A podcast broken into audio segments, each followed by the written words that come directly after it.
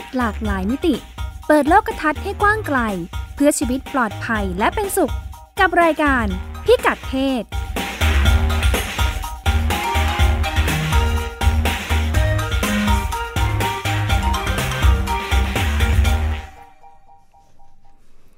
สวัสดีตอนเช้าวันเสาร์ที่ 26 มีนาคมนะคะ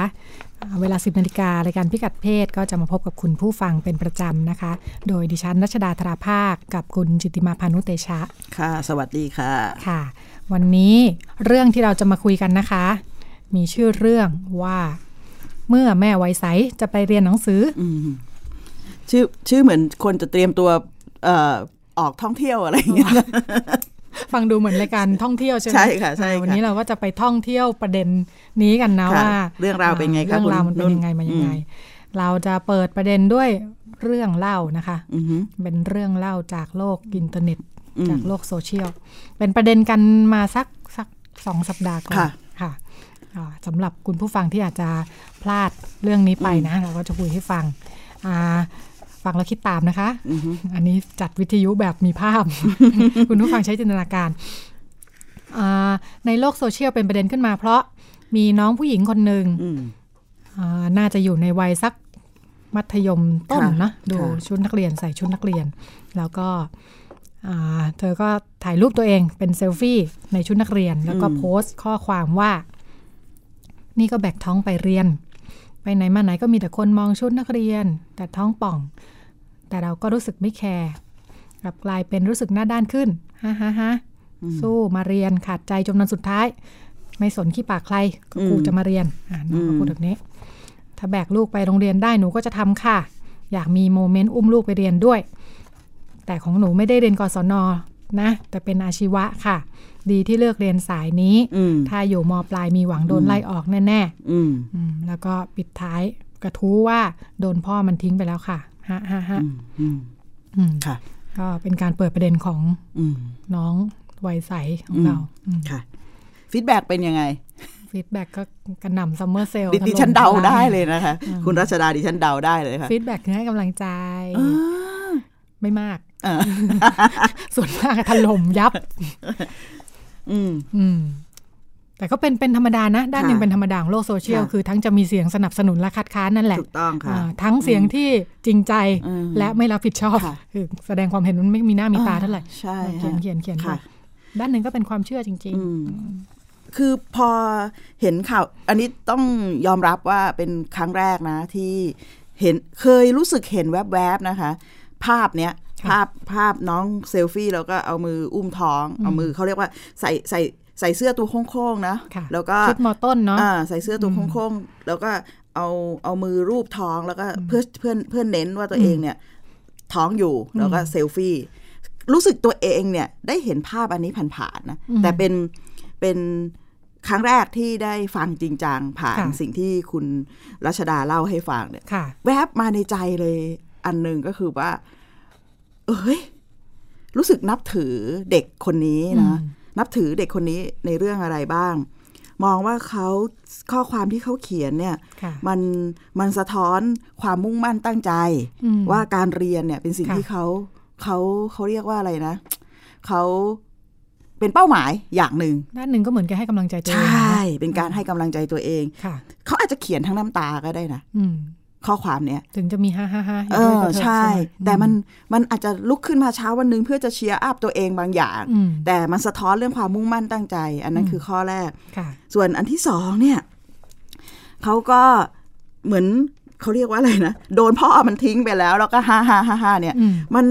มันมันมันเป็นเสียงหัวเราะที่เศร้าเล็ก ๆนะเราอืมเราเราไม่ได้คเชื่งอไม่ว่ามีใครหัวเราะจริง ๆ กับเรื่องเราแบบเอนี้อนะเราอืมเรามั่นใจว่ามันไม่ได้หัวเราะแบบร่าเริงหรอกค่ะแต่มันอาจจะให้กำลังใจตัวเอง แล้วก็พยายามทำให้มันเป็นเรื่องเล็ก ๆ ในชีวิตอะอืมทั้งที่เขาอาจจะรู้ก็ได้ว่าเป็นเรื่องใหญ่ อันนี้อันนี้เราเดาทั้งสิ้นอืมแต่สิ่งที่น่าสนใจต่อจากนั้นก็คือคอมเมนต์ค่ะไม่แปลกใจค่ะมันอืมมีทั้งถล่มทม กระจุยกับอืมเรื่องให้กำลังใจอะไรค่ะแบบเนี้ยค่ะแต่สิ่งที่เราเราอาจจะต้องมาดูเฮ้ยวิธีการให้ความเห็นเรื่องนี้เนี่ยหค่ะรือแม้หรือแม้แต่เราเองนะคะท่านค่ะผู้ฟังที่เราฟัเห็งนแล้วเราคิดใช่ยังไงนะซึ่งอืมซึ่งนอกจากคิดอะไรแล้วเนี่ย อยากให้หยุดสักนิดหนึ่งแล้วก็ถอยกลับไปอีกหน่อยว่าเราค่ะคิดเรื่องนั้นจากฐานอืมคิดอะไรอืมซึ่งซึ่งมันถ้ามองจากเรื่องนี้มันก็จะมีอืมไม่กี่ฐานคิดหรอกค่ะหนึ่งเห็นใจเข้าใจค่ะแล้วก็ให้กำลังใจอืมก็เพราะเรามองที่ถึงถึง ถึงอะไรนะ ลักษณะว่าเป็นเป็นเรื่องที่เรื่องหนักของผู้หญิงอืมเป็นปัญหาหนักของเด็กที่เขาต้องเผชิญอยู่ค่ะกับอีกบางคนก็อาจจะมองในเชิงลักษณะพิทักษ์อืมความสงบเรียบร้อย เรามีอืมความเชื่อว่าอืมเรื่องเพศกับเด็กเนี่ยมันไม่อืมควรข้องเกี่ยวกันอืมหรือเรามีฐานความเชื่อว่าเด็กซึ่งท้องในวัยรุ่นค่ะเด็กซึ่งท้องในวัยเรียนคือเด็กใจแตกเด็กไม่ดีอืม เราก็อาจจะคิดฐานนี้เราก็รู้สึกแย่กระกับทบเด็กับกความคนมั่นนี้คงเนาะใช่อ่าความมั่นคงทางทางศีลธรรมอ่าหรือว่าทางสังคมที่เราคิดว่ามันค่ะอยู่ในค่ะระเบียบเรียบร้อยแบบเนี้ยอ่ามัค่ะนก็เป็นสิ่งที่ไม่อยู่ในระเบียบในกติกาอืมที่อืมที่เราคิดว่าค่ะมันมันจะสร้างความค่ะสงบเรียบร้อยให้กับสังคมเราเนาะโดยเฉพาะอย่างยิ่งอืมเครื่องแบบนักค่ะเรียนค่ะซึ่งซึ่งเรารู้สึกว่าเป็นเครื่องแบบที่ที่มันมันมันมันไม่ควรมีคนท้องใส่อืมแต่แต่นี่คือมองจากมุมของค่ะของ วิธีคิดที่เรายึดถือค่ะแต่ถ้าเรามองจากมุมของโอกาสค่ะเรื่องว่าแล้วถ้าคนถ้าถ้าคนที่ตั้งครรภ์แล้วจะมีโอกาสในการเรียนน่ะมันก็จะเห็นอีกมุมหนึ่งอะค่ะค่ะค่ะค่ะ เพราะว่าปัญหามันก็มักจะมาจากรากอย่างที่คุณจิติมาว่านี่แหละอืมอืมคำถามพื้นๆเนาะอืมอ่าทำไมถึงท้องอืมในชุดนักเรียนแบบค่ะนี้ทำไมถึงไปมีเพศสัมพันธ์อืมในวัยเรียนแบบนี้อืม เป็นเป็นเรื่องที่อธิบายไม่ง่ายเหมือนกันนะ เวลาจะทำความเข้าใจกับใช่สังคมว่าเอ้ยเรื่องแบบนี้มันเกิดขึ้นได้ยังไงค่ะอัดมันอธิบายไม่นะไม่ไม่ง่าย เพราะอืมเรามีความเชื่อว่าเด็กนะไม่ควรยุ่งเกี่ยวกับค่ะเรื่องเพศค่ะนั่นคือความเชื่อชุดชุดหนึ่งของเรา เป็นความเชื่อที่ง่ายนะ เรียกใช่ง่ายขั้นข้อแรกอะไรใช่เงี้ยใช่แล้วคนเชื่อแบบนี้ไม่ผิดเนาะเราก็อ่าเกิดแล้วก็ค่ะเติบโตค่ะมาค่ะกับความเชื่อแบบนี้เสมอแหละค่ะแต่พอ มันเกิดเด็กคนหนึ่งท้องขึ้นมา เราก็จะมุ่งไปมองเป็นปัญหาพฤติกรรมเด็กทันทีอืมพฤติกรรมของเด็กคนนั้นโดดค่ะโดดค่ะโดยไม่ได้มองอะไรที่มันกว้างกว่านั้น สิ่งที่อยากจะชวนมองกว้างกว่านั้นก็คือค่ะว่าถ้าถ้าเด็กเนี่ย ทุกคนเนี่ยเห็นเรื่องเพศเป็นพัฒนาการนะค่ะแล้วอยู่ในช่วงวัยหนึ่งความสนใจเพศตรงข้าม การมีแฟนก็เป็นเรื่องปกติค่ะอยู่แล้วสอง เรามองว่าโอกาสที่เด็กจะใกล้ชิดกันเนี่ยอืมมีมากขึ้นนะค่ะ เพราะเพราะสังคมมันอยู่กันแบบแบบโดดๆอะมีความเป็นปัจเจกเนี่ยมากขึ้นอืมระบบครอบครัวค่ะระบบเครือญาติค่ะระบบชุมชนเนี่ยในการที่จะดูแลเด็กเป็นหูอืมเป็นตาเด็กเนี่ยมันค่ะน้อยค่ะโอกาสแบบนี้เกิดขึ้นค่ะเชื่อไหมว่าเอ่อเราเนี่ยเคยได้มีโอกาสนั่งทำโฟกัสกรุ๊ปกับเด็กม .5 นะคะค่ะเด็กม .2 กับเด็กม .5 พูดถึงสถานการณ์ การมีเพศสัมพันธ์ของเด็กค่ะเรามักจะคิดเสมอว่าเด็กที่มีเพศสัมพันธ์คือกลุ่มของเด็กเอ่อที่พ่อแม่ ครอบครัวแตกแยก พ่อแม่ไม่สนใจเด็กอยู่หอ เอาเข้าจริงเนี่ยมันเกิดขึ้นได้กับเด็กทุกทุกทุกสถานะเศรษฐานะทางครอบครัวค่ะเขาบอกว่ามันก็แค่การติวหนังสือด้วยการไปบ้านเพื่อนเหมือนไปติวหนังสือแล้วก็ขึ้นไปบนห้อง แล้วสิ่งที่เขามีเพศสัมพันธ์กันหรือว่ามีมีความสัมพันธ์ ทางเพศซึ่งมันมีพัฒนาการนะอาจจะกอดจูบรูปคำอะไรเงี้ยจนกระทั่งมีเพศสัมพันธ์เนี่ยก็อยู่บนห้อง ซึ่งมีพ่อแม่อยู่ข้างล่างอืมถ้าได้ฟังแบบนี้ผู้ฟังอาจจะรู้สึกตกอกตกใจ แต่อีกมุมหนึ่งอยากจะชวนมองว่ามันอยู่ในชีวิตของเด็กแล้วล่ะอืมมันอยู่ในสถานการณ์ชีวิตของเด็กแล้วทั้งนั้นเราจะทำอย่างไรที่เราจะทำให้เด็กเนี่ยมีทั้งความรู้และมีทั้งทักษะในการป้องกันตัวเองอืมเรื่องนี้ ซึ่งในที่เนี้ยไม่ได้หมายถึงเรื่องว่าจะต้อง สอนถุงยางอย่างเดียวอืมแต่เรื่องนี้มันคือการทำให้เด็กได้เท่าทันค่ะบริบทชีวิตตัวเองนี้เราเลือกได้เองว่าตัวเองจะค่ะมีหรือไม่มี เราก็พบว่าหลายคนเนี่ยค่ะมีมีธงมั่นเลยนะค่ะว่าตัวเองจะไม่มีเซ็กส์อืมก่อนเข้ามาหาลัยก็เป็นสิ่งที่เกิดขึ้นได้ใช่แต่ก็จะมีเด็กเกิดขึ้นสักได้กี่คนที่คิดเรื่องนี้อืมอย่างจริงค่ะจังแล้วปักธงของตัวเองใช่ค่ะเนาะต้องชวนเขาคุย แต่เราอืมถ้าเรายิ่งค่ะเรากลัวว่าเขาจะมีเพศสัมพันธ์แล้วไม่พูดเรื่องเนี้ยค่ะคิดว่าผิดทางอืม ค่ะ เพราะว่าอันนี้ค่ะเป็นเหตุหนึ่งที่ทำให้เขาไม่ได้มีโอกาสคิดวิเคราะห์ แล้วค่ะมีธงของตัวเองอะค่ะอืมค่ะ แต่ก็แปลว่าต้องเด็กต้องถูกชวนคิดเรื่องนี้อย่างจริงจังเนาะถูกชวนคุยชวนคิดแล้วก็อืมฟังเขาเยอะอืมๆแล้วก็ช่วย เขาเรียกว่าค่อยๆ ช่วยให้คำชี้แน่ค่ะค่ะ เพราะเรื่องเพศมองว่าใช้คำสั่งอย่างเดียวไม่ทำให้ลูกเราปลอดภัยแน่ โดยเฉพาะวัยรุ่นนะใช่โดยเฉพาะวัยรุ่นค่ะถ้าอืมคำสั่งไม่เวิร์กแน่ๆเนี่ยมันเอ่อยิ่วิงธีต่อการต้านที่เราจะทำเออใช่ใช่เออวิธีที่จะทำให้เขาอืมเชื่อจริง ๆ มีธงอืมเป็นของตัวเองเนี่ยถูกอ่าก็ก็คืออ่าต้องชวนเขาคุยนะเรื่องเรื่องของผู้ใหญ่ที่จะต้องเข้ามาแล้วแหละค่ะจะมาโทษเด็กอย่างที่คุณจิติมาพูดสงสัยค่ะจะไม่ได้แล้วค่ะค่ะ แล้วเรื่องนี้เป็นยังไงคะพอท้องแล้วมีเสียงวิพากษ์วิจารณ์ เยอะแยะในโลกออนไลน์นี่ก็เป็นตามภาษาโลกอืมออนไลน์มันจะเงียบภายภายภายภายภายในอย่างรวดเร็วภายในอย่างรวดเร็ว เราช้าไปสามวันเราก็จะเหมือนตกข่าวแล้วนะเออนี่เราเอามาค่ะเล่าช้าสักไม่กี่อืมสัปดาห์เนี่ยเรื่องนี้ไปไกลมากแล้วเงียบค่ะถูกอาจจะหายไปค่ะจากการรับรู้ของของอาสมาชิกโซเชียลแล้ว ในต่างประเทศเนี่ยสถานการณ์แบบนี้เขามีไหมคะเอ่อ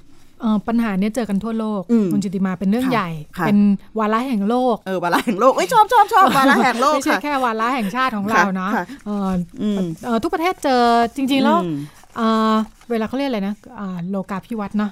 สถานการณ์มันคล้ายกันแหละค่ะเด็กเด็กเอ่อเข้าถึงสื่ออมรับรู้เรื่องเพศ ถูกกระตุ้นอืมด้วยค่ะเอ่อเรื่องเพศจากโฆษณาจากหนังจากทุกสิ่งอย่างอืม ตั้งแต่ในอายุน้อยอือหือๆเออเด็กก็เจอแบบนี้ทั้งโลกอืมแล้วก็แล้วก็โจทย์เดียวกัน พ่อแม่ก็ก็ไม่คุยอืมเพราะโลกของพ่อแม่ฉันไม่ได้เจอเรื่องแบบนี้ ไม่เห็นต้องคุยโตขึ้นรู้เองเนี่ยอืมอืมมันก็ไม่มีการเตรียมพร้อมเด็กอืมทำให้เด็กในในหลายประเทศก็ก็เจอปัญหาแบบเดียวกัน มีเพศสัมพันธ์อ่าในวัยเรียน ก็นำไปสู่ปัญหาอ่าการการตั้งครรภ์ในวัยเรียน มีความแตกต่างนิดหน่อยค่ะจากที่ดูในในข้อมูลของของหลาย ๆประเทศนะคะวาระแห่งโลกที่เราว่ากันเนี่ย ค่ะคือในประเทศพัฒนาแล้วเนี่ยอืมอ่าหลายประเทศเจอปัญหานี้ อย่างเช่น อังกฤษสหรัฐเนี่ยอืมเจอเจอเยอะแน่ๆประเทศประเทศเบอร์ต้นๆของอืมโลกเนี่ยเป็นผู้นำในทุกเรื่องเนี่ยรวมทั้งนำนำปัญหาด้วยอือหือนำการเผชิญปัญหามาก่อนหน้าเราสักอืมสักเป็น 20 ปีนะคะ ที่อังกฤษกับสหรัฐเป็นเป็นเบอร์ต้นๆของโลกที่มีค่ะอัตราวัยรุ่นตั้งครรภ์นักเรียนตั้งท้องเยอะอือที่สุหืดออืมเบอร์เบอร์แรก ๆ ของค่ะโลกอ่าปัญหาของประเทศประเทศ พัฒนาแล้วอย่างที่ว่าเนี่ยอืมคือเด็กถ้าท้องขึ้นมาเนี่ยส่วนมากก็ไม่ไม่แต่งงานหรอกไม่ไม่ได้แต่งงานหรอกเพราะว่าเด็กผู้ชายก็เรียน คือทุกคนรู้ว่าการเรียนเนี่ยสำคัญอืมเออเด็กผู้ชายไม่มาแต่งงานกับเธอแน่อือหือๆเออแต่ว่าปัญหาก็คือ เด็กผู้หญิงเนี่ย จะไม่ได้เรียน อืมอืม ก็คือแต่ไม่ได้ไม่ได้นำไปสู่การแต่งงาน เธอก็จะเผชิญปัญหาไปโดยลำพังเพราะผู้ชายก็ก็ไปเรียนต่อไปอะไรไปค่ะก็ปัญหาก็ตกอยู่ที่ผู้หญิงนะแล้วก็ในแง่การยอมรับของสังคมก็ก็อาจจะไม่ต่างกัน ไม่ว่าจะประเทศแบบไหนใช่ค่ะในขณะที่ความต่างของประเทศกำลังพัฒนาเนี่ยคืออาสิ่งที่เป็นปัญหาอาจจะกลายเป็นสิ่งที่ไม่เป็นปัญหาคืออ๋อท้องเหรองั้นก็ลาออกมาแต่งงานเลี้ยงลูกไปเลย อืมอาจจะนำไปสู่การแต่งงานก็ได้ หรือก็อาจจะกลายเป็นสร้างปัญหาเพิ่มเออโดยการให้ให้เด็กแต่งงานกัน ใช่อืมใช่ซึ่งค่ะซึ่งเขามองว่าเป็นการปะการจัดการปัญหาไงเหมือนกับว่าในอดีตเนี่ยอ่าประเทศที่เราก็เราก็มาจากจากการเออที่ไม่ได้การศึกษาไม่ได้สำคัญค่ะที่สุดเนาะค่ะเออคนก็ก็สามารถจะคนสมัยก่อนรุ่นปู่ย่าตายายอย่างเงี้ยอายุสักในช่วงสิบกว่าๆไม่ถึงยี่สิบเขาก็มีครอบครัวอืมอืมตั้งท้องมีครอบครัวเลี้ยงลูกอะไรเงี้ยเออมันก็ก็เป็นสิ่งที่ที่เกิดขึ้นได้ เพราะฉะนั้นถ้ายังไม่ได้ไปถึงระดับที่การศึกษามันเป็นเรื่องสำคัญที่สุดเนี่ย ก็คือก็เหมือนเดิม ก็ไม่ต้องเรียนก็ก็ออกมา อืมแต่งงาน ก็เขาก็มองว่าไม่เป็นปัญหา อืมอ่าคือแต่จะคล้ายกับสถานการณ์บ้านบ้านเรานะค่ะเรื่องให้เด็กแต่งงานค่ะเนี่ยมันพบว่าในยุคหนึ่งก่อนหน้านี้ที่ประเด็นกระแสเรื่องค่ะ ท้องวัยรุ่นเนี่ยค่ะมันมันถูกมองว่ามันเป็นปัญหาสาธารณสุขด้วยเป็นปัญหาสังคมค่ะโฟกัสหลักของเรื่องนี้เนี่ยที่มันเป็นนโยบายระดับชาติค่ะเนี่ยค่ะเพราะว่ามันถูกมองว่ามันเป็นเรื่องของคุณภาพชีวิตของประชากรค่ะก็คือลองจินตนาการดูนะคะว่าถ้าเด็กอายุต่ำกว่า 19 เนาะท้องแล้วก็ต้องออกจากโรงเรียนค่ะเด็กกลุ่มนี้ถือว่าเป็นเด็กด้อยโอกาส กลุ่มหนึ่งนะใช่เพราะว่าเขาก็จะต้องออกจากโรงเรียนค่ะแล้วหลังจากนั้นเนี่ยเมื่อออกจากโรงเรียนเนี่ยการคุณภาพในการศักยภาพในการค่ะเลี้ยงดูเด็กเนี่ยมันก็ค่ะด้อยลงไปค่ะมันก็หมายความว่าเราจะมีเด็กด้อยโอกาสหนึ่งคนที่ออกจากโรงเรียน เพื่อเลี้ยงดูประชากรคนใหม่ของโลกใบนี้ค่ะซึ่งมันของประเทศนี้ก็จะทำให้เกิดปัญหานี้ไปใหญ่ทีนี้ใช่ประเด็นเรื่องแต่งงานค่ะ เราพบว่ามันเป็นเป็นการวิธีแก้ปัญหาเพื่อรักษาหน้าผู้ใหญ่อืม งั้นหลักๆเนี่ยเวลาเรื่องนี้เกิดขึ้นในชนบทในหมู่บ้านในค่ะเครือญาติเนี่ยค่ะเขาก็จะตามหาเลยใครทำให้ท้องอ่าแล้วก็มาขอเขามา เออ มาขอเข้ามาผูกข้อมืออันอันนี้ใช้ยังใช้ลักษณะวัฒนธรรมนะค่ะแต่พอเดี๋ยวเนี้ยสังคมมันห่างไกลกันแล้วค่ะมันจะค่ะไปบังคับใครขอเข้ามาก็ยากค่ะเขาเริ่มงัดกฎหมายอืมเรื่องการมีเพศสัมพันธ์กับเด็กที่อายุต่ำกว่า 15 มาใช้ค่ะแล้วมีความผิด ค่ะเนี้ยมันก็กลายเป็นใช้ข้อกฎหมายบังคับอืมหลายหลายกรณีไปเจรจากันบนโรงพักอืม คุณรัชดาลองจินตนาการอืมดูว่า ครอบครัวที่ถูกบังคับให้แต่งงานกัน โดยการไปตกลงกันบนโรงพักเนี่ยคุณภาพของความสัมพันธ์มันจะเป็นยังไงไงอืมมันก็ท้ายที่สุดก็ไปไม่ได้ แต่มันคือยอมรับไม่ได้กับคำว่าท้องไม่มีพ่อนะถูกต้องมันยังค่ะอยู่ใช่ไหมถูกต้องคำนี้ค่ะนี่คือสิ่งที่อ่าดิฉันบอกว่าเออค่ะมันกลับไปสร้างปัญหาเพิ่มค่ะค่ะ แต่ว่าถ้าพูดถึงลองเทียบประเทศอ่าอืมพัฒนาแล้วกำลังพัฒนาอย่างเมื่อกี้นี้นะอืมอืมว่าอ่ามันจบลงยังไงอืมเนี่ย ประเทศไทยเกิดทั้งสองแบบนะอ่าดิฉันรู้สึกว่าบ้านเราเหมือนมีทั้งแบบพัฒนาแล้วแล้วยังไม่พัฒนาอยู่ในอ่าประเทศเดียวกันนะเออถ้าในในเมืองอย่างเงี้ยเด็กอืมอ่าลูกคนชั้นกลางอะไรอย่างงี้นะค่ะคนทำงานออฟฟิศอย่างเงี้ยลูกท้องขึ้นมาเป็นไปไม่ได้หรอกจะไปตามผู้ชายมา ให้มาจับแต่งงานหรืออะไรเอออะเออผูกข้อไม้ข้อมือใช่ไหมอะไรเงี้ยเออถ้าน้ถาอยมว่านะอ่าประเทศอืมพัฒนาแล้วเป็นยังไงอืมก็คือเป็นแบบนี้แหละคนอืมในเมืองนี่แหละอืมที่คุณจะจัดการปัญหายังไง ซึ่งไม่ใช่การจับแต่งงานแน่อือฮึๆในขณะที่ในชนบทของเรายังแก้ปัญหาแบบนั้นอยู่ใช่อืมบ้านเราก็มีทั้งสองแบบค่ะซึ่งอาอย่างที่คุณจิติมาว่าค่ะ แต่เมื่ออาเขาก็มีผลวิจัยนะจริง ๆ ก็ก็อธิบายด้วยด้วย common sense ได้นะอืมสามัญสำนึกอืมคือถ้าเรียนเด็กเรียนจบชั้นมัธยมเนี่ยอืม หรือเรียนได้จนถึงมหาวิทยาลัยเนี่ยได้งานดีกว่าแน่อืมๆเงินดีกว่าแน่ๆเขาบอกว่ายิ่งเด็กเรียนสูงเท่าไหร่เนี่ยอัตราการท้องไม่พร้อมมันก็จะลดลงด้วยนะเออหรือว่าต่อให้พลาดท้องจริง ๆ เนี่ยอืมอ่าเขาก็มีอ่าแม่เนี่ยก็มีความสามารถในการดูแลลูกได้ดีกว่าอืมอาจจะด้วยวุฒิภาวะค่ะด้วยอะไรค่ะหลาย ๆ อย่างอืมนะคะ เพราะฉะนั้นก็เลยกลายเป็นว่าเหมือนมันเป็นข้อตกลงความอืมเข้าใจร่วมกันแล้วแหละอืมว่ายังไงเด็กต้องได้เรียนนะอืมเอออมมันจะ ให้แก้ปัญหาด้วยการแบบไม่ต้องเรียนแล้วออกไปอืมแต่งงานเนี่ยเอ่อหลักการสากลถือว่าไม่ยอมรับแล้วละอืมอืมในหลายประเทศก็ก็เลยเป็นเป็นแนวคิดของมันเป็นมันเป็นวาระโลกเนาะมันก็ค่ะเป็นแนวคิดของทั้งโลกว่าค่ะอ่า เรื่องนี้เนี่ยเราจะมองมันยังไงอืมวิธีมองก็คือทุกคนต้องได้เรียนอืมอ่าทุกคนมีสิทธิ์ที่จะได้เรียนหนังสืออืมฮึแล้วก็ ไม่ว่าอุปสรรคอะไรเนาะอย่างของเราเองกฎหมายค่ะเราก็จะเขียนไว้เนาะอืมอ่าการศึกษา 12 ปีเนี่ยเป็นสิทธิอืมขั้นพื้นฐานใช่อ่าเพราะฉะนั้นรัฐมีหน้าที่ต้องจัดให้เด็กได้เรียนนะอือฮึไม่ว่าไม่ว่าจะเจอปัญหาแบบไหนก็ตามอือฮึก็จะต้องจัดค่ะวิธีการเรียนในรูปแบบที่อืมเหมาะสมให้อืมก็อ่าหลายประเทศก็เลยเลยมีวิธีพยายามรับมือเรื่องพวกนี้ค่ะค่ะอ่าปัญหาพยายามลดปัญหาเรื่องท้องก็เรื่องหนึ่งนะอืมแต่หลังจากท้องแล้วเนี่ยมาตรการที่จะช่วยเหลือหรือว่าอ่า เยียวยา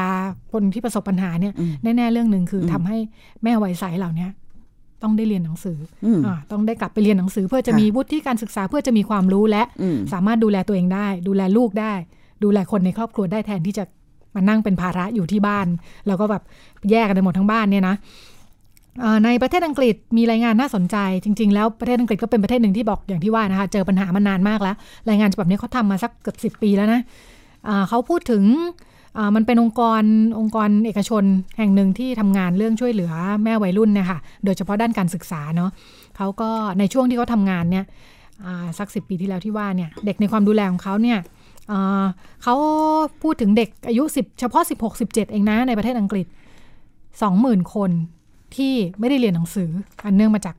ปัญหาการตั้งท้องสองหมื่นอืมนี่แค่ช่วงอายุ 16 17 เองนะอืมไม่นับว่าท้องไม่ท้องในวัยเรียนเนี่ยมันอายุกว้างกว่านี้อยู่แล้วอืมอ่าในกลุ่มสำรวจเนี่ยของเขาเนี่ยที่เขาพยายามจะช่วยเหลือเนี่ยอ่าเขาพบว่า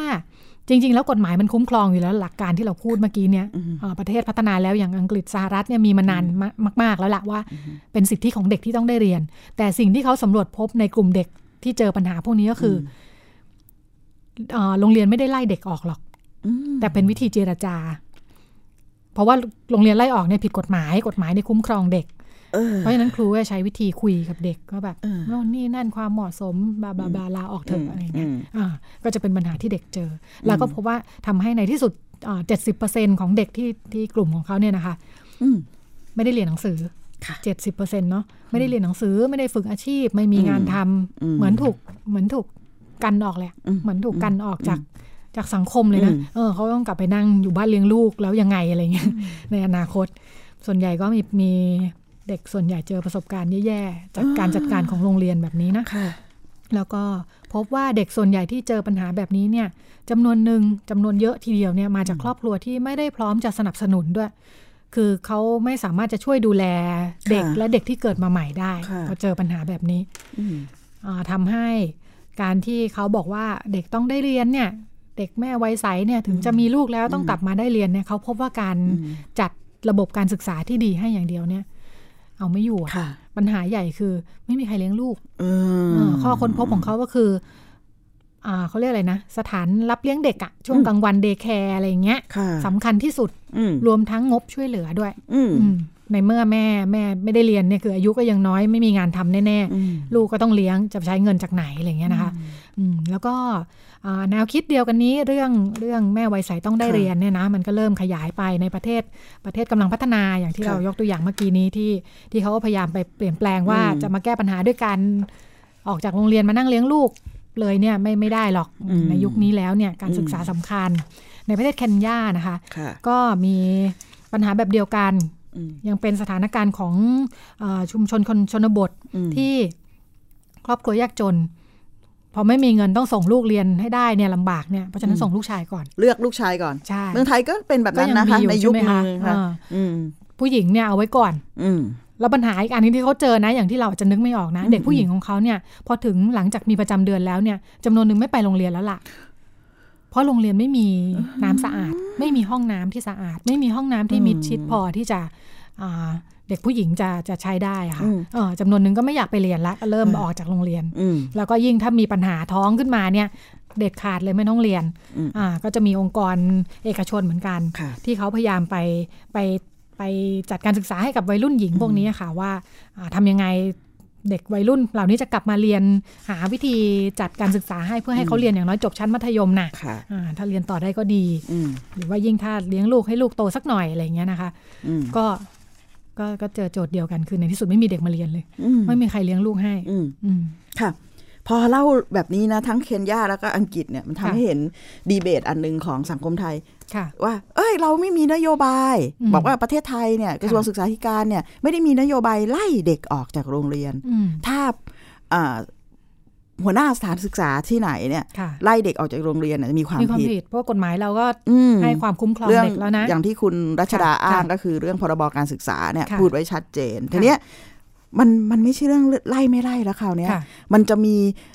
บริการการศึกษาที่มันครอบคลุมค่ะแล้วก็สอดคล้องกับเงื่อนไขบริบทชีวิตแบบแม่วัยรุ่นไหม เพราะมันไม่ใช่แค่เรื่องเรื่องมีให้เรียนมีแล้วเพื่อปกปกป้องตัวเองนะค่ะแต่ไม่ได้ ไม่ได้ดูเรื่องว่าเด็กเรียนได้จริงหรือเปล่า อันเนี้ยค่ะเดี๋ยวต้องค่ะต้องมาดูกันแล้วโดยเฉพาะค่ะอย่างยิ่งปัจจุบันเรามีค่ะพรบเพื่อพรบป้องกันและแก้ไขปัญหาการท้ตั้งองครรภ์ในวัยรุ่นการตั้งครรภ์ในวัยรุ่นค่ะซึ่งระบุไว้ชัดเจนในมาตรา 6 นะคะค่ะว่าอ่าสถานศึกกระทรวงศึกษาธิการเนี่ยต้องค่ะจัดบริการค่ะการศึกษาให้กับเด็กค่ะ ซึ่งประสบปัญหาเรื่องการตั้งครรภ์ค่ะค่ะค่ะอ่าจริงๆแล้วอ่าปัญหาเรื่องเรื่องการดูแลแม่วัยรุ่นเนาะซึ่งอืมซึ่งเราพูดว่าเป็นปัญหาใหญ่ด้านหนึ่งเป็นเชิงอืมป้องกันเนี่ยค่ะในเชิงแก้ไขและให้ความช่วยเหลือเนี่ยอืมอ่าบ้านเราเรียกได้ว่ายังไม่มีสวัสดิการโอ้ไม่มีระบบใช่ช่วยเหลือนะใช่เลยทั้งค่ะเรื่องการศึกษาที่อืมที่ยังพูดในเชิงรูปธรรมที่เรายังคิดไม่ออกค่ะเดี๋ยวเดี๋ยวจะมีเราจะคุยในช่วงสองอืมกับคนที่รับผิดชอบเรื่องนี้ แล้วก็ในแง่ของเงินช่วยเหลือที่พูดว่าอืมจำเป็นเนี่ยอ่าอาจจะเป็น เป็นเรื่องหนึ่งที่แม่วัยใสของเราพลอยได้ได้อันนี้ส่งส์ไปด้วยนะอืมอ่าจากที่อ่าเมื่อสัปดาห์นี้เองนะคะที่อืมที่อืมคณะรัฐมนตรีอ่าขยายเรื่องเงินเงินช่วยเหลือเด็กแรกเกิดอ่าจากอ่า400 เป็น 600 ใช่ จากเดิมล้วให้แค่ขวบเดียวตอนนี้ถึง 3 ขวบค่ะอ่าขยายเป็น 3 ปีใช่ตอนแรกขยายเป็นสามปีนี้ปีเป็นนำร่องตอนแรกค่ะนำร่อง แล้วก็ประมวลผล แล้วคุณรัชดาทราบไหมคะว่าค่ะจากสถิติของครอบครัวเนาะค่ะที่มาขึ้นทะเบียนเพื่อรับเงินค่ะช่วยเหลืออุดหนุนเด็กแรกค่ะเกิดเนี่ยค่ะ40%เป็นลูกที่เกิดจากผู้หญิงอายุต่ำกว่าอืม19 เราก็สามารถอนุมานได้ว่าโอ้เป็นคนที่อยู่ในวัยเรียนเนอะสามสิบสี่สิบเนี่ยอืมเป็นแม่วัยรุ่นนะค่ะซึ่งยังอยู่ในวัยเรียนหรือว่าต้องออกจากการค่ะเรียนเนี่ยค่ะก็ไม่แน่ใจ เพราะว่าค่ะเขาให้เด็กที่อยู่ในภาวะยากลำบากนะอืมงั้นสะท้อนค่ะว่าค่ะมันชัดเจนตรงเนี้ยลำบากอะอืมลำบากแน่นอนไม่มีรายได้เออเออชัดเจนในแง่ว่าค่ะไม่มีรายได้อืมค่ะงั้นเดี๋ยวเราจะกลับมาพบกันในอืมช่วงสองแล้วก็คุยต่อเรื่องนี้ในบ้านเราค่ะ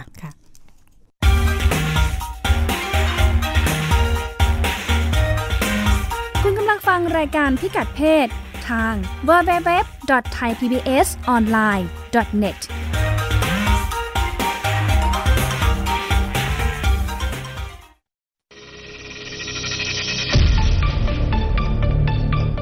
นี้เป็นอีกปีหนึ่งนะคะ ที่ประเทศไทยเผชิญกับปัญหาภัยแล้งอย่างรุนแรง น้ำในภาคการเกษตรไม่มีเพียงพอที่จะใช้แล้ว ขณะที่น้ำในการอุปโภคบริโภค ก็อาจจะไม่เหลือพอ ถึงแม้ว่ากรมชลประทานจะเตรียมน้ำเอาไว้ให้ใช้ถึงเดือนเมษายนก็ตาม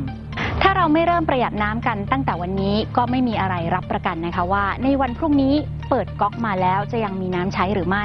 ช่วยกันประหยัดเพียงคนละ 30%ก็จะเป็นหลักประกันในระดับหนึ่งได้นะคะว่า เราจะยังคงมีน้ำใช้อย่างเพียงพอ ขณะที่เกษตรกรก็ยังพอมีน้ำใช้ในการเพาะปลูกพืชที่ใช้น้ำน้อย แบ่งน้ำใช้ ปั้นน้ำใจ สู้ภัยแล้ง อยากให้คุณลองจินตนาการถึงโลกที่มีแต่เสียง มาร่วมเป็นส่วนหนึ่งในการมอบแสงสว่างให้กับผู้ป่วยโรคตา ด้วยการบริจาคเงินเพื่อสร้างอาคาร ได้ที่บัญชีมูลนิธิโรงพยาบาลบ้านแพ้วกองทุนเพื่อสร้างโรงพยาบาลจักษุบ้านแพ้วธนาคารกรุงไทยบัญชีออมทรัพย์เลขที่ 745ขีด0ขีด33316ขีด3สอบถามเพิ่มเติมโทร 0344195595 โรงพยาบาลจักษุบ้านแพ้วโรงพยาบาลตาแห่งแรกที่ประชาชนร่วมกันสร้าง การรับชมไทย PBS ในวันนี้ จะไม่จำกัดอยู่แค่ช่องทางเดิมๆอีกต่อไป เพราะนอกจากช่องทางที่คุณคุ้นเคยแล้ว เรายังมีช่องทางที่หลากหลายมากขึ้น ทั้งเว็บไซต์ YouTube Facebook และโซเชียลมีเดียอื่นๆ เลือกรับชมไทย PBS ตามช่องทางที่คุณต้องการได้แล้ววันนี้ Stay connected เชื่อมโยงถึงกันทุกที่ทุกเวลากับไทย PBS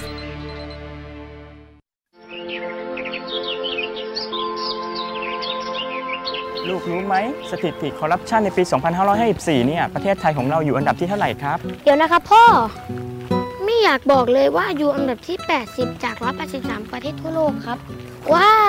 เกือบสอบตกเลยนะพ่อ ใช่ลูก แล้วถ้าเราอยากให้ประเทศไทยเนี่ยใสสะอาดปราศจากคอร์รัปชันและเป็นที่หนึ่งของโลกเนี่ย เราต้องทำยังไงบ้างลูกอืมคนไทยต้องไม่ทุจริตครับพ่อ เก่งมากเลยครับทำดีๆนะครับ แล้วรู้ไหมคนที่ไม่ทุจริตเขาเรียกว่าเป็นคนยังไงครับลูก ก็ต้องเป็นคนดีอย่างผมกับพ่อสิครับ จับดีๆลูก พ่อรู้ไหมเมื่อไหร่จะมีคนมาซ่อมถนนให้บ้านเราสักที คงต้องรอให้คนดีๆอย่างลูกมาเป็นผู้แทนราษฎรก่อนละมั้ง ปลูกฝังกันตั้งแต่วันนี้ ประเทศไทยจะไม่มีคอร์รัปชัน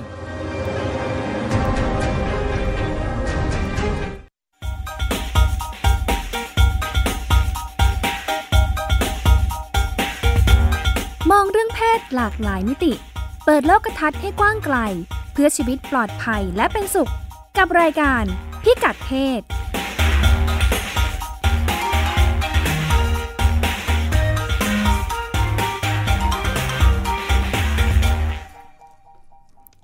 กลับมาพบกับพิกัดเพศในช่วงที่สองนะคะค่ะวันนี้เราก็คุยกันเรื่อง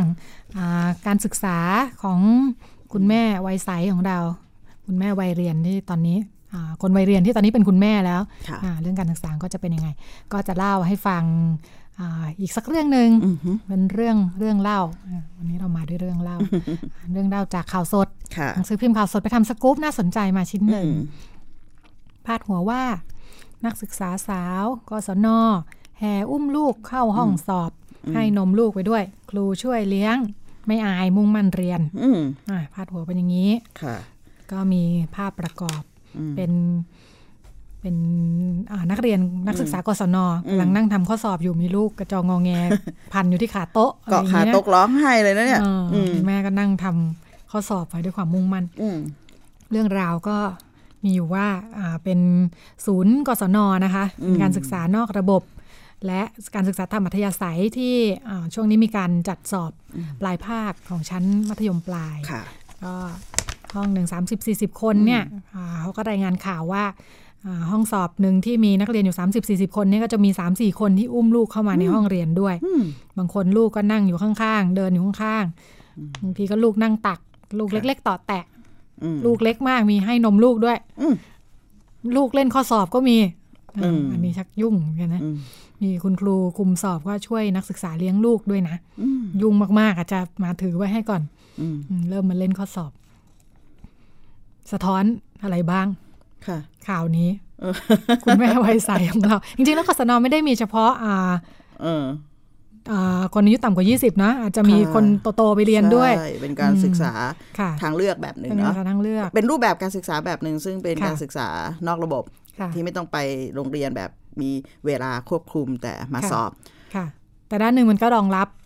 ืมอ่า คเงื่อนนไขที่อยู่ในชีวิตการเรียนหลาในกหระลาบยบอืมอืมที่อาจจะประสบปัญหาอ่าท้องไม่พร้อมแล้วก็ถ้าต้องค่ะออกมาดูแลลูก หางานทำด้วยหรืออะไรค่ะก็อาจจะเป็นทางเลือกหนึ่งที่จะทำให้ได้เรียนพพยายามมองผ่านตัวเองว่าตัวเองทำข้อสอบแล้ว มีลูกมากระจองงองแงเนี่ยเราคงจะไม่มีสมาธิสติเท่าไหร่แตกกระเจิงสติแตกเนาะแล้วงั้นงั้นมันมันมันก็มันให้ภาพถึงข้อแรกก็คือให้ภาพถึงลูกค้าของกศนตอนนี้เนี่ยอืมมี ลูกค้าที่เป็นอืมแม่เนาะค่ะแล้วมันสอดคล้องกับช่วงที่แล้วที่คุณรัชดาพูดเลยว่าค่ะมันไม่ใช่แค่ว่าเปิดโอกาสทางการศึกษาค่ะแต่มันต้องจัดค่ะจัดจัดรูปคแบคุมบสอบจัดรูปแบบการศึกษาให้สอดคล้องกับเด็กค่ะค่ะให้กับให้กับผู้เรียนอ่างั้งั้นกลุ่มของค่ะของแม่วัยรุ่นซึ่งต้องอุ้มลูกมาสอบเนี่ยค่ะเราเรา มองว่ามันไม่ควรจะให้เด็กมาเกาะขาโต๊ะอะมันต้องมีคนดูซึ่งซึ่งครูเขาก็แก้ปัญหาไปตามอืมหน้างานนะใช่ใช่อุ้มมาช่วยพอจะอุ้มเท่าจะเท่าที่จะช่วยกันได้นะนะค่ะอะไรอย่างงี้มันอันนี้มันค่ะตอกย้ำว่าสังคมค่ะไทยเนี่ยต้องการรูปแบบค่ะต้องการรูปแบบบริการทางการศึกษาให้กับกลุ่มค่ะคน ที่มีลูกแล้วล่ะค่ะอืมเรายังพึ่งพาน้ำใจใช่ของคนคุมสอบไม่ได้ครูที่คุมสอบกันอยู่มันจะถ้าแกใจดีคงช่วยเลี้ยงลูกอะไรอย่างเงี้ยนะถ้าเกิดแกไม่อยากเลี้ยงเด็กเล็กขึ้นมาหรืจะอแกทำไม่ยังให้ไงเข้าสอบเลยได้หรือเปล่าเออไม่รู้นะเนี่ยจริงๆใช่แล้วเนี่ยเออเออนี่เขาก็ดูแบบช่วยเหลือเกื้อกูลค่ะกันมากนะ ปรากฏการณ์นี้สะท้อนแน่นอนเลยว่ามันมันต้องการ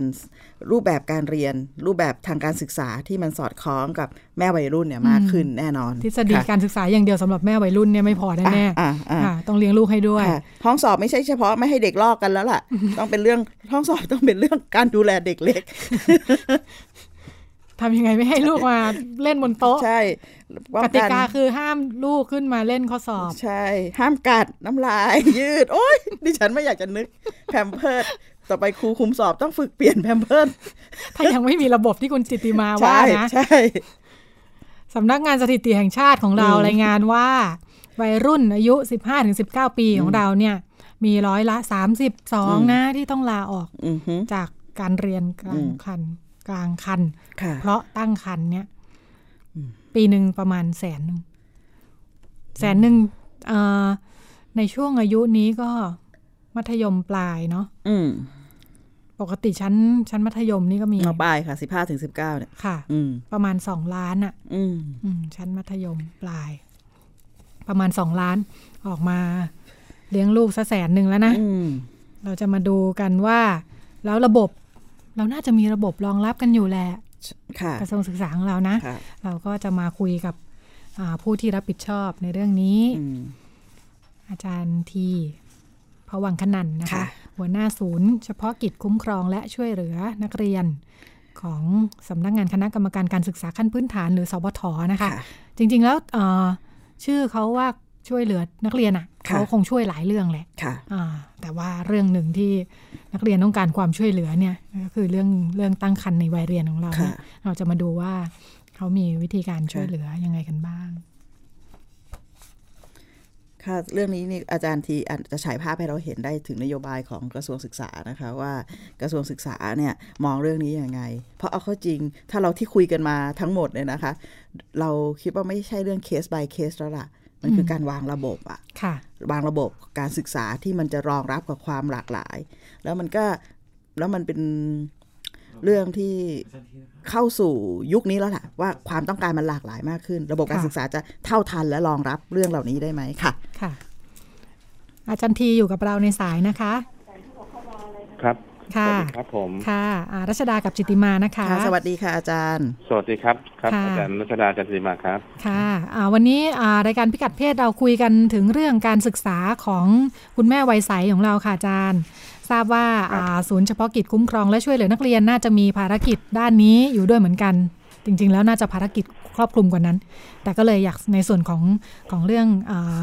ท้องวัยรุ่นค่ะอาจารย์ ว่าอ่าครับผมสถานการณ์ปัญหาเป็นยังไงบ้าง มีคนวัยเรียนเข้ามาขอรับความช่วยเหลือจากศูนย์ มากน้อยสักแค่ไหนค่ะ อ๋อครับ ก็ตอนเนี้ยอ่าจำนวนที่เราขณะนี้เอ่อในส่วนของสพทเนี่ยนะครับค่ะเราดำเนินการเนี่ยเอ่อสามสี่เรื่องใหญ่ ๆ ด้วยกันค่ะในแง่ของเรื่องของการอ่าทำอ่าอ่าการให้องค์ความรู้ อันนี้เราทำเต็มที่กับทุกฝ่ายอยู่แล้วนะครับค่ะมี partner ค่ะอ่าทั้งองค์กรภาคีทั้งเป็นสองส่วนราชการแล้วก็เป็นของภาคเอกชนค่ะอ่าทั้งกระทรวงสาธารณสุข ทั้งอ่าทางอ่าทีมต่างๆที่ทำด้านเนี้ยครับ เราเราช่วยกันทำงานอย่างเข้มแข็งค่ะส่วนเรื่องของอาอ่าเรากำลังสร้างเสริมระบบการดูแลช่วยเหลือนักเรียนในโรงเรียนเนี่ย ให้เข้มแข็งยิ่งขึ้นเพื่อรองรับสถานการณ์นี้โดย ระระบบเนี้ยเป็นการทำงานร่วมกันระหว่างครูที่ปรึกษา ซึ่งเป็นครูทุกคนของเราเนี่ยค่ะกับผู้ปกครองเครือข่ายและผู้ปกครองของเด็กทุกคนที่อยู่ในในโรงเรียนเนี่ยนะครับค่ะเพื่อช่วยให้อ่าเด็กๆเนี่ยเอ่อได้รับความเอ่อปลอดภัยหรือป้องกันเหตุต่างค่ะๆรวมถึงเหตุเรื่องท้องไม่พร้อมเนี่ยอ่าให้ให้ได้รับการดูแลอย่างเต็มที่ค่ะครับ ตอนนี้สถานการณ์ของศูนย์ที่ผ่านมาเนี่ยอ่า เป็นมีมีสถานการณ์ของเรื่องที่อ่าไอ้ประเด็นที่สามคือมิติเรื่องการเฝ้าระวังนอกโรงเรียนค่ะเราเอ่อกำลังสร้างความเข้มแข็งระบบนี้โดยการเอ่อเพิ่มจำนวนพนักงานเจ้าหน้าที่ส่งเสริมความเป็นนักเรียนเอ่อตามพรบคุ้มครองเด็กหมวดเจ็ดค่ะซึ่งซึ่งเอ่อพนักงานเจ้าที่เนี้ยก็ส่วนหนึ่งส่วนใหญ่ก็เป็นครูของเรา และเจ้าหน้าที่ฝ่ายการศึกษาค่ะ ซึ่งซึ่งเป็นเจ้าพนักงานตามกฎหมายที่มีอำนาจในการเข้าตรวจค้นยานพาหนะและเคหสถานตั้งแต่พระอาที่ขึ้นไม่ตกไม่ต้องใช้หมายค้นเนี่ยนะครับอ่าจะต้องทำงานร่วมกับตำรวจ แล้วก็ร่วมกับอ่าฝ่ายกำลังอื่น ๆ ในพื้นที่เนี่ย เพื่อทำพื้นที่เสี่ยงข้างนอกโรงเรียนให้ปลอดภัยค่ะซึ่งซึ่งเรื่องเนี้ยเราเราก็อ่าปกติเราก็ระดมทำงานกันอยู่แล้ว โดยเฉพาะในช่วงวันวาเลนไทน์แล้วก็ช่วงวันอาลอยกระทงอะไรเงี้ยนะครับ เรายกระดับการเฝ้าระวังในการออกตรวจเพื่อลดสถานการณ์หรือควบคุมสถานการณ์เหล่านี้ให้อยู่ในระดับที่ปลอดภัย ค่ะ ครับ ทีนี้ในส่วนที่ที่สี่คือเรื่องของการอ่าอ่าคุ้มครอง เรื่องคุ้มครองเนี่ย หมายถึงเรื่องที่เด็กที่เผชิญเหตุแล้วค่ะแล้วแล้วต้องได้รับการเยียวยาหลักของระบบเรื่องสถานการณ์เรื่องท้องไม่พร้อมเนี่ยอ่าสวทเราไม่ให้เด็กออกจากระบบนะครับอืม เป็นนโยบายชัดเจน แล้วก็เราต่อเนื่องกันมาหลายปี แต่กติกาของเราเนี่ยเราให้โรงเรียนเนี่ยจัดการได้ตามความเหมาะสมอืมหมายถึงเด็กบางคนเนี่ยเหมาะที่จะเรียนเอ่อต่อที่โรงเรียนเดิม โดยอาจจะต้องอยู่ที่บ้านเรียนเองแล้วก็มาสอบอะไรอย่างเงี้ยเราก็จัดระบบเหล่านี้ให้เป็นพิเศษ ซึ่งโรงเรียนเนี่ยทำมานานแล้วแต่ว่าตอนเนี้ยเราจัดระบบให้ชัดขึ้นอืมให้ให้ทุกโรงที่เผชิญเหตุเนี้ยได้จัดการเป็นอ่า ส่วนที่สองในกรณีที่โรงเรียนเรื่องมันดัง หรือว่าระบบอ่าประเพณีท้องถิ่นตรงนั้น เกิดติดขัดแล้วเด็กอยู่ในโรงเรียนไม่ได้อือฮึในอดีตเนี่ยก็จะเป็นประเด็นที่ว่าเหมือนกับครูไล่ออกไปใช่ไหมครับค่ะแต่ปัจจุบันเนี้ยเราไม่ให้ไล่ออกแต่เราอืมให้ใช้วิธีการประสานส่งต่อให้เรียบร้อย เด็กต้องไม่หลุดจากระบบค่ะก็คือหมายความว่าต้องดูให้เรียบร้อยว่าเด็กเนี่ยเขาจะโดยหารือผู้ปกครองเนี่ยนะครับ เป็นรายกรณีเนี่ยค่ะว่าน้องเขาต้องอยู่ต่อให้ได้เนี่ยต้องอยู่ตรงไหนค่ะก็ส่งต่อกันหมายความว่าต้องน้องต้องได้เรียนต่อโดยหลักการ ถ้ากรณีที่ที่จะต้องเอออยู่บ้านเอ่อพักคลอดหรือตอนนี้ท้องแล้วเนี่ย ก็ก็ก็เราก็ให้อยู่บ้านแล้วก็เสร็จแล้วก็กลับมาเรียนต่อค่ะส่วนประเด็นวิธีที่สามก็คือว่าในกรณีที่น้องเขาประสงค์หมายความว่าบางสถานบางครอบครัว มีการประสงค์จะเลี้ยงลูกเองอะไรเงี้ยนะครับอืมค่ะหรือต้องการดูแลเด็กเองอะไรเองเนี่ยเขาอาจจะไม่สะดวกที่จะเรียนเป็นปกติก็จะต้องส่งต่อกศนเนี่ยค่ะเราก็ต้องเชื่อมกศนให้ไม่ได้หมายความว่าให้เขาไปหาเองอืมเอ่อคือกติกาวันเนี้ยหลักการคำว่าอยู่ในระบบ หรือว่าไม่ให้หลุดเนี่ยก็คือประมาณเนี้ยค่ะไม่ได้หมายความว่าเด็กจะต้องอยู่โรงเรียนเดิมเสมอไปนะครับค่ะแต่โรงเรียนต้องดูแลลูกศิษย์ตัวเองไม่ให้หลุดออกจากระบบค่ะแต่ว่าให้เหมาะสมกับสถานการณ์ หมายความว่าเอ่ออย่างที่ผมเล่าให้ฟังเคสหลังเนี่ยเขาเขาต้องดูแลลูกเองคือหนึ่งที่บ้านไม่มีใครสองอะไรประมาณเนี้ยค่ะอย่างนี้เนี่ยเขาเรียนต่อในระบบเขาก็จะไม่สะดวกค่ะแต่ว่าวิธีการของเรียนต้องจัดการให้เขาค่ะ ไม่ใช่บอกว่าเอาเธอเอาไม่สะดวกออกไปค่ะแล้วก็แล้วก็ไปตามยถากรรมของเธอประมาณนี้ไม่ได้ ค่ะ ค่ะ ยกเว้นเขาเกิน18แล้วเขาก็ซึ่งมันก็นั่นคือเกินอำนาจเราไปแล้วอืมอืมอันนี้ก็อยู่ที่การตัดสินใจเองโตแล้ว ค่ะ ครับค่ะจากหลัทีกนี้การจำนวนเด็กที่เผชิญเหตุเหล่านี้เนี่ยก็ไม่ได้มากครับ เพียงแต่ว่าการจัดการละเอียดเนี่ยจะช่วยให้เขาเรียบร้อยเร็วขึ้นค่ะค่ะ ไม่ไม่มากนี่ประมาณเท่าไหร่คะต่อปีอาจารย์พอจะให้ตัวเลขต่อปีเนี่ยเป็นหลักเป็นหลักร้อยครับ อืมเป็นหลักร้อยอืมแล้วก็แล้วก็เอ่อซึ่ง ตอนเนี้ยระบบกลไกของศูนย์เฉพาะกิจคุ้มครองและช่วยเหลือเด็กนักเรียนสพทเนี่ยค่ะเรามีเจ้าหน้าที่ที่อยู่ประจำเขตพื้นที่เนี่ย ทุกเขตอือฮึแล้วเราก็เอ่อฝึกของคนเราฝึกคนของเราเนี่ยนะครับค่ะให้รับสถานการณ์นี้ให้ได้เนี่ย มีคนของเราเอ่อเอ่อเกือบเกือบพันคนที่ปฏิบัติงานเรื่องนี้อยู่ในพื้นที่ค่ะที่เป็นระดับพื้นที่ของเขตการศึกษานะครับอืมค่ะอืมอืมไม่นับเครือข่ายของครูที่ที่เข้าใจเรื่องนี้และทำงานร่วมกับเราอยู่อืมค่ะค่ะ แต่หลักร้อยที่ว่านี่หมายถึงเอ่อกรณีที่เข้ามาที่ศูนย์เอ่อช่วยเหลือใช่ไหมคะเข้ามาขอความเอ่อค่ะความเข้ามาร้องขอการสนับสนุนค่ะซึ่งไม่ใช่ทุกซึ่งกรณีบางกรใช่ไหมณีเนี่ยค่ะบางกรณีเป็นเด็กที่ส่งเคสมาจากที่อื่นก็มีอ๋อค่ะค่ะ หมายความว่าตอนนี้เครือข่ายเราเนี่ยเราจะทำงานร่วมกันหมด หมายถึงค่ะโรงพยาบาลอืมหมายถึงเอ่อองค์กรภาคีทั้งหลายเนี่ย ในกรณีที่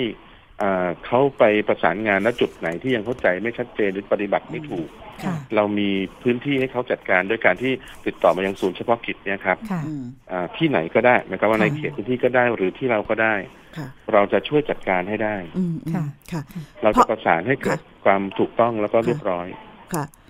ฟังฟังดูจากที่อาจารย์ทีเล่าให้ฟังเนี่ย มันมีแนวทางชัดเจนนะคะ ว่าเออมันจะจัดการ เอ้ยจะดูแลเด็กอย่างไร ให้อยู่ในระบบ แล้วก็มีการระบบส่งต่อ ซึ่งมันมีลักษณะคล้าย ๆ กับเราต้องทำงานที่จะเข้าใจเงื่อนไข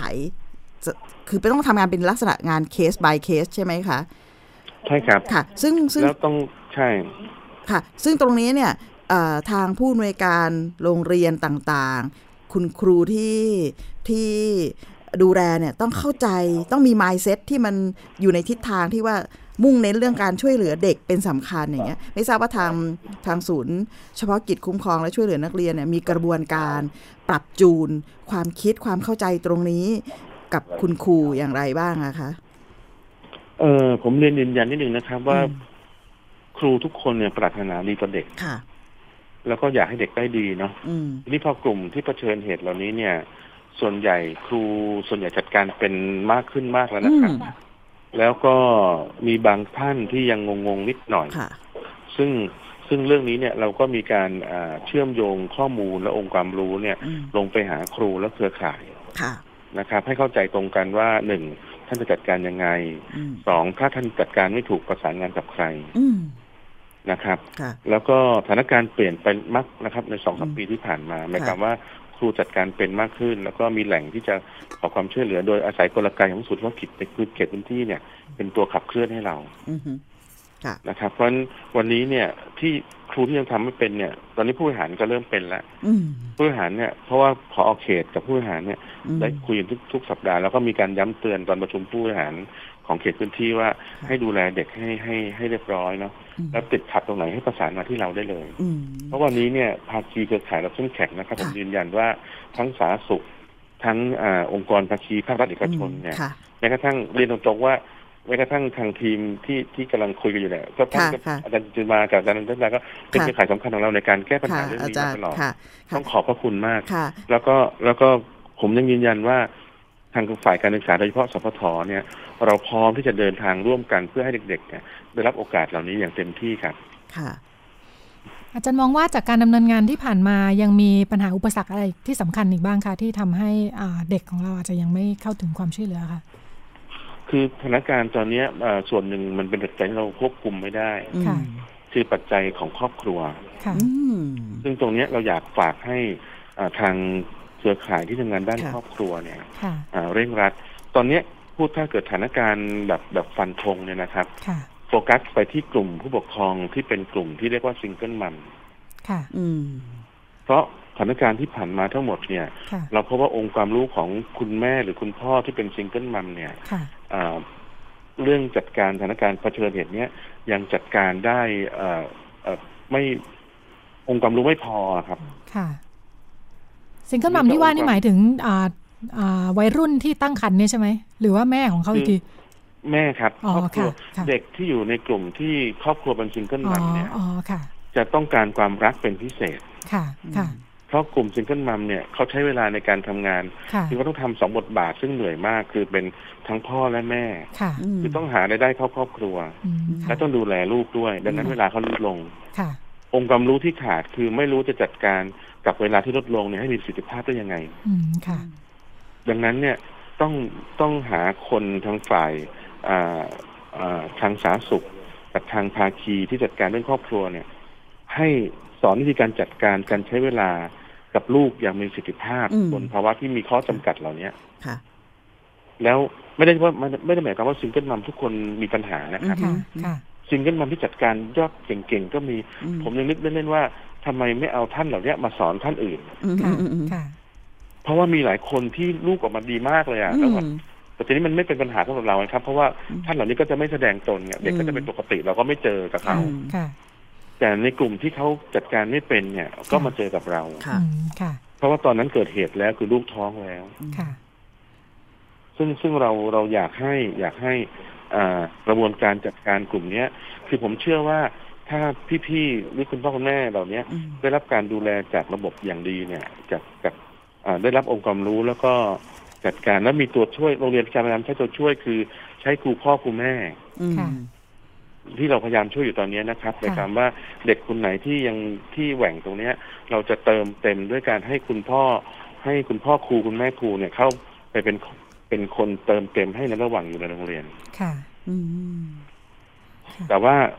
สถานการณ์ก็ยังไม่พอ เพราะครูเนี่ย ข้อจำกัดวันนี้คือลูกเยอะ อืมค่ะทีนี้ถ้าครูคนไหนที่จัดการนี่เป็นเนี่ย เด็ก ๆ กลุ่มนี้ก็จะรอด เพราะว่าเด็กกลุ่มนี้เนี่ยต้องการความรักเป็นพิเศษอืมค่ะพอต้องการความรักพิเศษปั๊บมีหนุ่ม หรือว่าน้องที่เป็นผู้ชายเกิดความรักปั๊บก็จะไม่ทันระวังตัวเลยก็จะเลยเถิดมีโอกาสอืมสูงค่ะ ค่ะ เพียงแต่ว่าพอโอกาสสูงเนี่ย ข้อจำกัดอีกอันหนึ่งคือเด็กกลุ่มนี้มักจะเป็นกลุ่มที่เรียนเก่งซะด้วยอืมค่ะเพราะฉะนั้นผลที่ตามมาคือเขาไม่รู้จักวิธีการป้องกันครับอืมค่ะ คือไม่คือไม่เคยเตรียมตัวจะเผชิญเหตุเนี้ยในภาวะขับขันเนี่ยค่ะไม่มีอุปกรณ์ค่ะอืมผลที่ตามมาคือกลุ่มเนี้ยมักจะเป็นกลุ่มที่ท้องก่อน อืมนี่ถ้าจะจัดการด่วนคือต้องเด็กเด็กเก่งที่เป็นซิงเกิลมัมเนี่ยครับอืมต้องจัดการพ่อแม่ให้องค์ความรู้ด่วนเลยค่ะ ค่ะ ค่ะฉันฟังดูแล้วเหมือนเหมือนในโรงเรียนเนี่ยนอกจากระบบที่ว่าช่วยเหลือเมื่อเกิดปัญหาแล้วเนี่ยมีระบบเฝ้าระวังที่จะคอยดูในโรงเรียนและในโรงเรียนระบบด้วยของโรงเรียนที่จะคอยครับเฝ้าระวังและเป็นระบบเฝ้าระวัง ซึ่งคุณครูเนี่ยพยายามเข้าไปแทรกแซงแล้วก็ช่วยเติมในบางอย่างที่เห็นว่าใช่ครับมันน่ามันน่าใช่ครับจะช่วยได้ค่ะ อืมนั้นก็ดูเหมือนอ่ามันมีการเตรียมพร้อมนะคะ ค่ะครับอาจารย์เพียงอาแต่จารย์ว่าทีเด็กคะจำนวนมากนะครับอืมก็มีหลุดไปบ้างครับค่ะค่ะล่าสุดที่อ่าพระราชบัญญัติการตั้งครรภ์ในวัยรุ่นอ่ามีผลบังคับใช้เนี่ยอาจจะมีผลกับงานของทางศูนย์ หรือว่าภาพรวมของการให้ความช่วยเหลือเด็กตรงนี้ยังไงบ้างคะก็ผมคิดว่าจะทำให้งานเราเข้มข้นขึ้นอืมค่ะและได้รับการดูแลอย่างละเอียดมากขึ้นค่ะเพราะจริงกฎหมายตัวเนี้ยเป็นกฎหมายที่สนับสนุนการปฏิบัติงานของเจ้าหน้าที่อืค่ะมค่ะความหมายคือ แต่เดิมเนี่ยเราทำงานไปเนี่ย เราอาจจะทำไปแล้วเหมือนกับว่า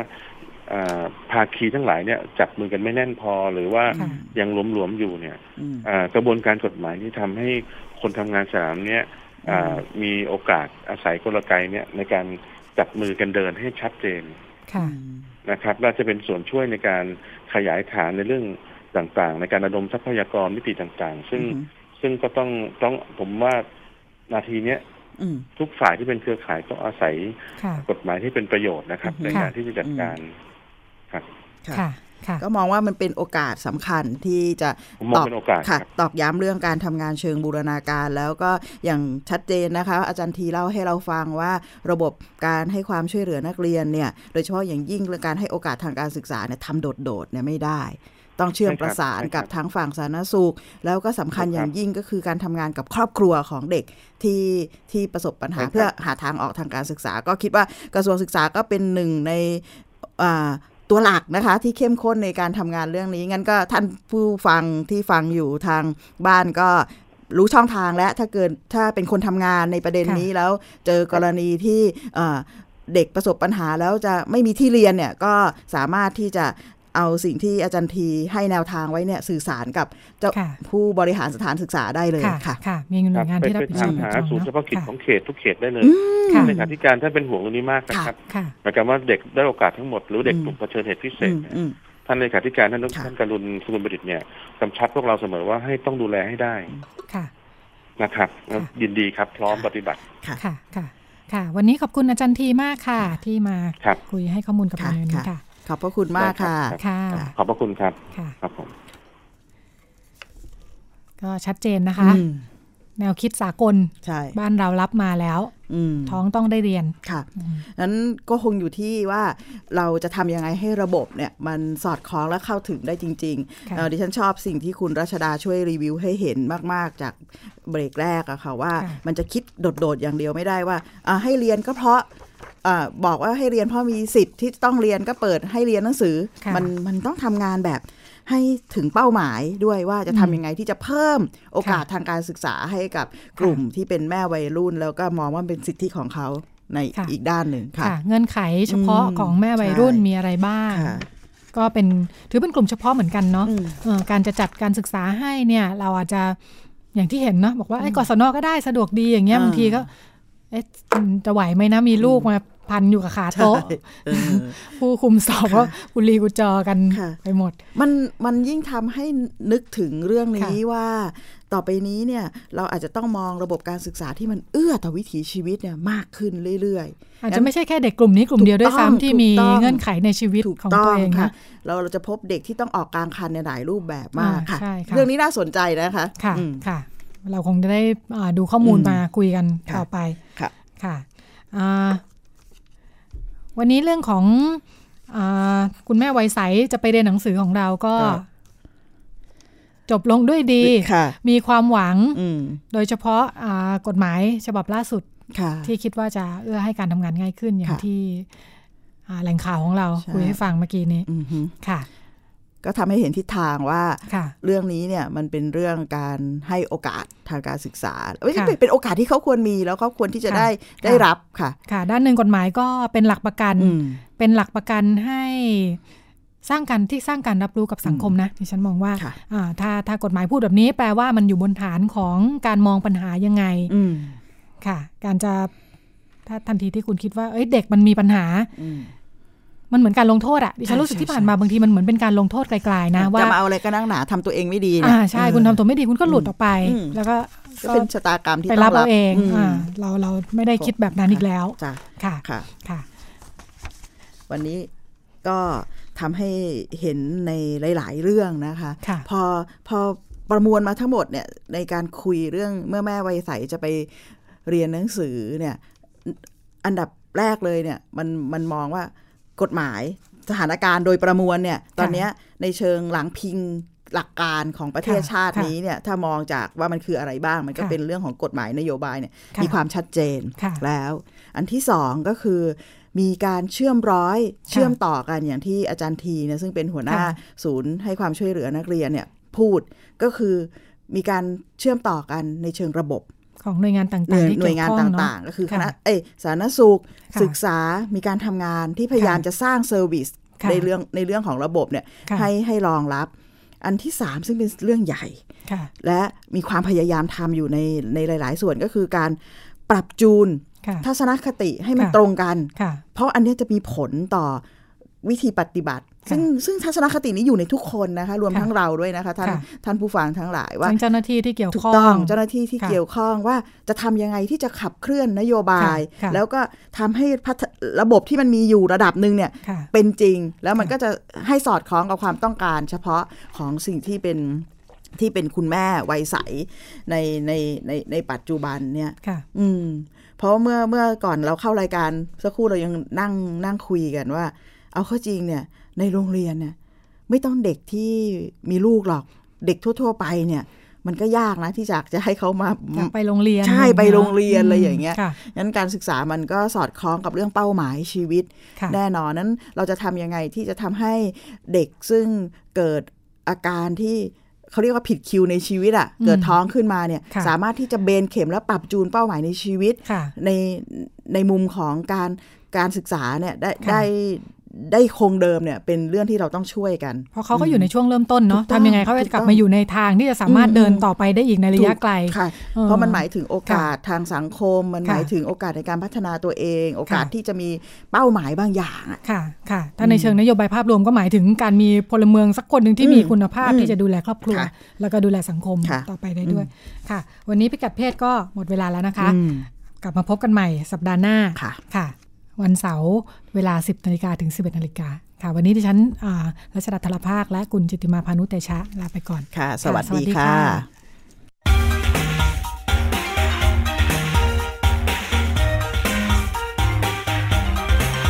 ติดตามรับฟังรายการพิกัดเพศได้ทุกวันเสาร์เวลา 10นาฬิกาถึง 11นาฬิกาทางวิทยุไทย PBS ออนไลน์ www.thaipbsonline.net